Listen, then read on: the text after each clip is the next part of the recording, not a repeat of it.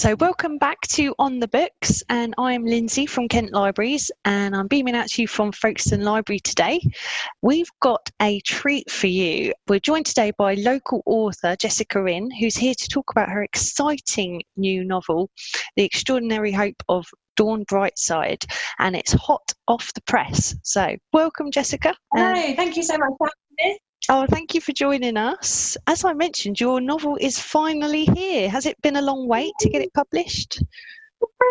Yay, that's it. So, I started writing it about 2.5 years ago when I was halfway through my MA in creative writing at Canterbury Christchurch. And I was really, really lucky, I managed to get an agent and a book deal fairly quickly. And then it was all set for May, which was very exciting. And then right at the last minute, we changed the publication because of lockdown one, which was disappointing at the time because I was all geared up for it. But I was grateful as well because I knew that it wasn't quite the right time to publish. It was a really tricky time. And then, of course, we had lockdown two where it came out.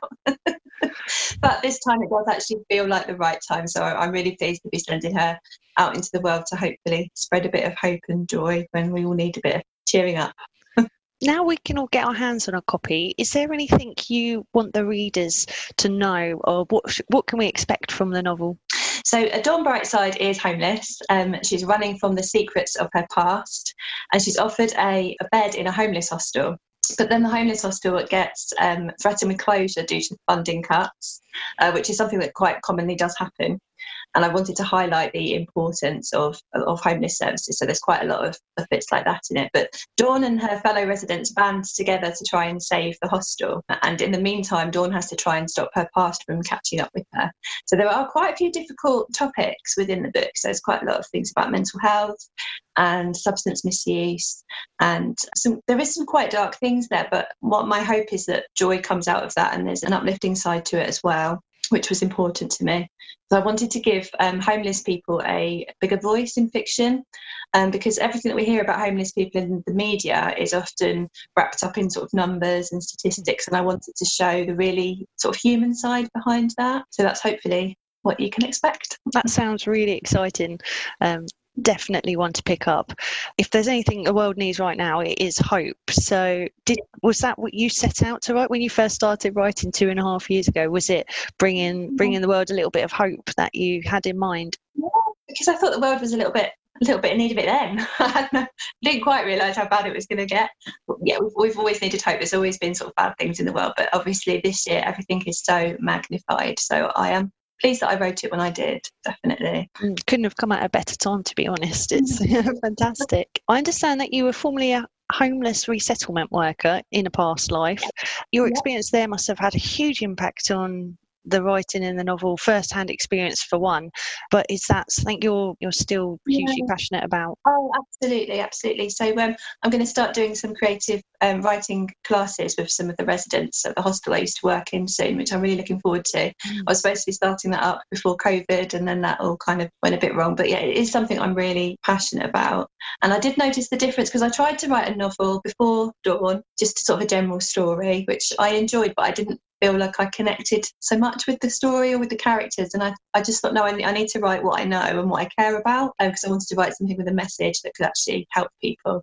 And then it flowed so much better, and it was like a completely different experience. What started you writing? How did it all begin? When I was little, I was obsessed. I've always been a massive reader, absolutely obsessed with books.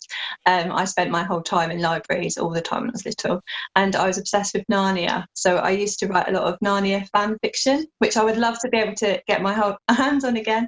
Then I sort of reached my teenage years, and life kind of got in the way, and I forgot how much I liked writing. I always carried on reading, but I forgot how much I liked writing.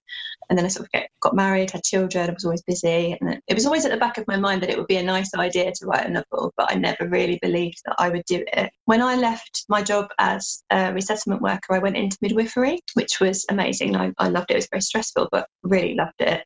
And then my husband had quite a bad relapse with his mental health.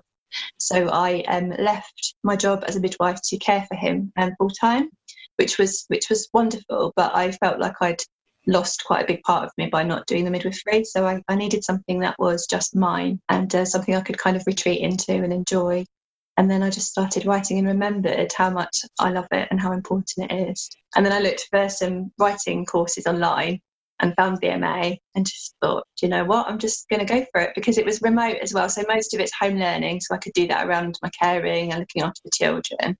And there were sort of three, I think, residential weekends where you could meet up with the other writers and sort of see the works of each other's eyes while we worked, which is something that's quite important. So it's the best of both worlds, really. That's a fantastic message, because some people in really difficult situations, they can feel quite hopeless, and the fact you've picked up writing as a way to grow and do other things, and look at you now, you've got a published book. It's absolutely fantastic. So have there been any authors, you say you like reading, but that have inspired you or affected your journey into becoming an author? Yeah, so I really like Uplit, which is sort of uplifting literature. I know not everyone likes that term, but I like it because it explains exactly what it is.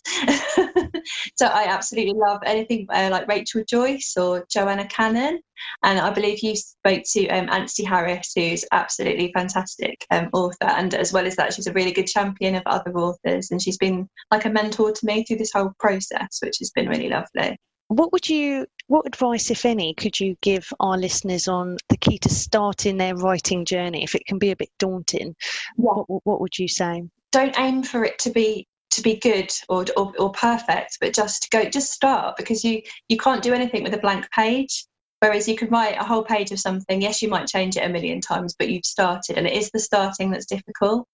And I think reading makes a huge amount of difference as well. It's easy to think, oh, I need to spend all my time writing, which you do, but it's like you have to fill yourself up with the words, if you know what I mean, to be able to let them back out again, I think. So your first book published, it was, when we were recording this, yesterday, I believe, 26th of November. Congratulations. So it's hot off the press. People can pick it up, read it now. Can we expect more novels from you, maybe a new one next year or the year after? I've actually got one coming out next November, which is only got a working title at the moment, so I won't say what it's called, but it's about carers banding together to form a sort of a support group to support each other in a village. That's exciting. I love the themes of your books. They're things that a lot of people can relate to, and it's it's really exciting to have you on and to speak to you. And yeah, it's definitely one to watch.